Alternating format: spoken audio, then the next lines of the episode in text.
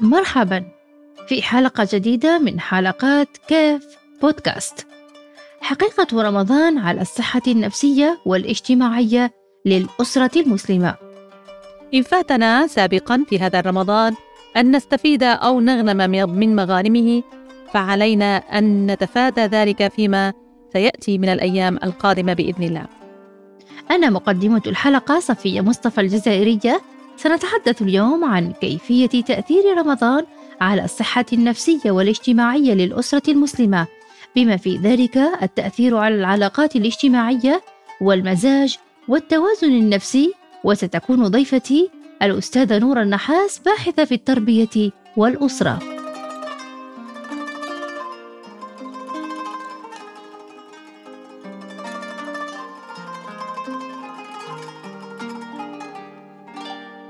السلام عليكم. معكم نورة نحاس الباحثة في التربية والأسرة.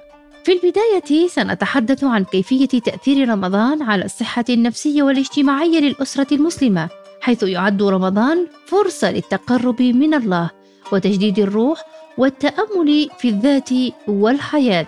بالإضافة إلى ذلك يعد شهر رمضان فرصة للتواصل الاجتماعي والتفاعل بين أفراد الأسرة والأصدقاء والجيران. إذا ما يميز شهر رمضان على باقي الشهور؟ شهر رمضان الذي أنزل فيه القرآن. يعني هذه الدورة التدريبية فيها الكثير من المحفزات والمشجعات والمعينات على التغيير بداية أن هذا شهر واحد من 12 شهر يعني شهر مقابله 11 شهر في هذه السنة. فإن ضل الإنسان طريقه أسريا أو تربويا أو اجتماعيا أو صحيا أو فكريا أو روحيا ففي هذا الشهر عليه أن يعيد الحسابات. فخصص هذا الشهر أنه أولا صفد فيه الشياطين كما في الحديث فخفت التحديات وخفت الرغبات والشهوات والنزوات والغرائز. يعني التأجج الذي كان قبل رمضان خفت. وهذا معين جدا على أنه تتفتح آفاق الروح ويبدأ الإنسان بالتفكر والتدبر فيما حوله سواء كان في نفسه وفي أنفسكم أو كان في الآفاق. لذلك آه، أتى بمعين آخر بعد تصفيد الشيطان وهو وجود القرآن. وكما نعلم جميعا أن القرآن هو دستور الإنسان المسلم وفيه أسس التغيير الكاملة آه، وفيه منابت الخير والصلاح لهذه الأمة. يعد شهر رمضان حسب نور النحاس شهر للترابط الأسري بين أفراد الأسرة خلال هذا الشهر المبارك. فبعدما قال تعالى شهر رمضان الذي أنزل فيه القرآن قال هدى للناس. إذا عندما نبدأ كأسرة نجالس بعضنا البعض ونبدأ بتوظيف آه، آه، أدوارنا الأبوية أو الزوجية أو الوالدية بيننا وبين أعضاء الأسرة. نجد أن علينا الكثير من المهام. أولها أن نبين لأفراد الأسرة ولأنفسنا أولا يعني أن هذا الشهر فيه هدى أي أن فيه معينات. وفيه مغانم, وفيه مغانم علينا أن نغنمها. آه، فمن لم يهتدي في رمضان فسيصعب عليه الهداية في غير هذا الشهر. فمن الجميل جدا آه، أن تبدأ الخطة خطة هداية حقيقية في هذا الشهر. يبدأ كل شخص من أفراد الأسرة يقترح اقتراحا آه، ليفتح أبواب الهداية. فممكن نفتح باب آه، الاقتراحات للاطفال من عمر سبع سنوات ست سنوات بعد المجالسة. كل فرد من أفراد الأسرة آه، يقترح اقتراح ويسجل على ورقة. ومن ثم تجمع هذه الاقتراحات ويتداول فيما بعض أفراد الأسرة أي هذه الاقتراحات قابل للتطبيق وقابل للانتفاع والاهتداء به بهذا الرمضان نور النحاس لديها وجهة نظر مختلفة عن كيفية التفاعل مع الأسرة لتعزيز العلاقة بين أفرادها في هذه الأيام المباركة. فمن الجميل جدا أن يفوح من أسرنا نور الهداية وأن نبدأ بإصلاح ما فسد من العلاقات الثلاث.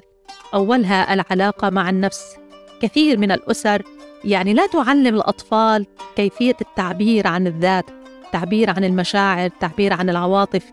يكون الكبت هو الواضح في الأسرة من باب أنه الصغير لا يتكلم والكبير هو الذي يتكلم ويعبر فمن الهداية أن نفتح للأبناء باب التعبير عن مشاعرهم حتى لا يفضفضوا في الخارج ومن الهداية أيضا أن نفتح لهم باب الاقتراحات كما أسلفت ويكون بيننا وبينهم صراحة وحوار واحترام وتقدير وإصغاء وليس فقط استماع. فإذا إذا كانت هذه العشرة الأواخر فيها هذا النمط من النشاط فممكن أن يمتد لما بعد رمضان ونبدأ بالحوار كل أسبوع على الأقل. نفتح باب هذا الحوار الجميل الراقي بحيث تكون هناك مودة وصلة بيننا وبين أفراد الأسرة.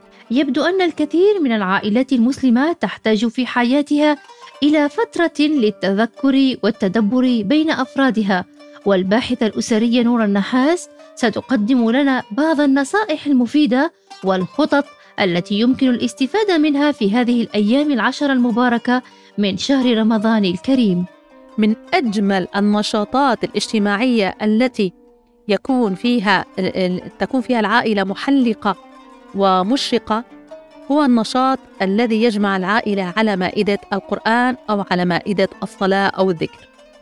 فمن الجميل جدا أن تجتمع جميع أفراد الأسرة على صلاة مثلا. يصلي الرجل التراويح في البيت هذه العشر الأواخر لا مانع. إذا كان بده يعمل آه، خلوة في الجامع واعتكاف لا مانع. فتستلم الأم ذلك أو الأخ الكبير إلى آخره. المهم أن يكون هناك اجتماع يومي والأفضل في كل وقت صلاة على مائدة ذكر الله سبحانه وتعالى ولتتنوع العبادات. وفي هذا كثير من الخير والهداية. آه، فالعلاقة مع الله سبحانه وتعالى إن كانت علاقة أسرية جماعية فتزيد وتتكاثف وتنمو وتتطور آه، وتكون خير وهداية للأسرة. آه، على اجتماعيا على هذه العادات الجميلة من العبادات ومن المباركات ومن الابتسام بوجه الآخرين ومن الصدقات والزكاة. في بعض الناس يوزعون الزكاة في رمضان وأطباق الخير تتجول بين الدروج وبين العمارات.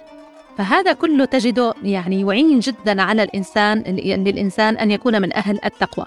إذا شهر رمضان يأتي بالخير والبركات على صحتنا النفسية وعلاقاتنا الاجتماعية. فإذا أحسننا استغلالها نجحنا. وإذا فرطنا بها خسرنا حسب نورا.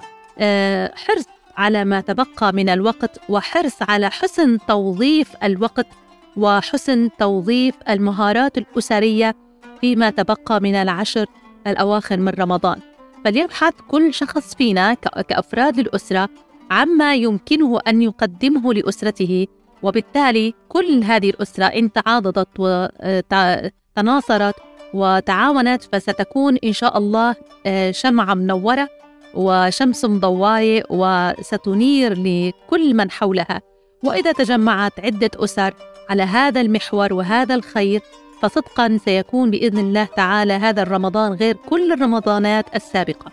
آه اذا آه، اسريا نحن على ثغر كبير. إذا بدأنا كأسرة نحاسب أنفسنا اولا ونبدأ بأفراد الأسرة من حولنا. آه بعملية التخلية ثم بعملية التحلية. فعلى الأكيد أن يكون هناك تجلية بإذن الله تعالى.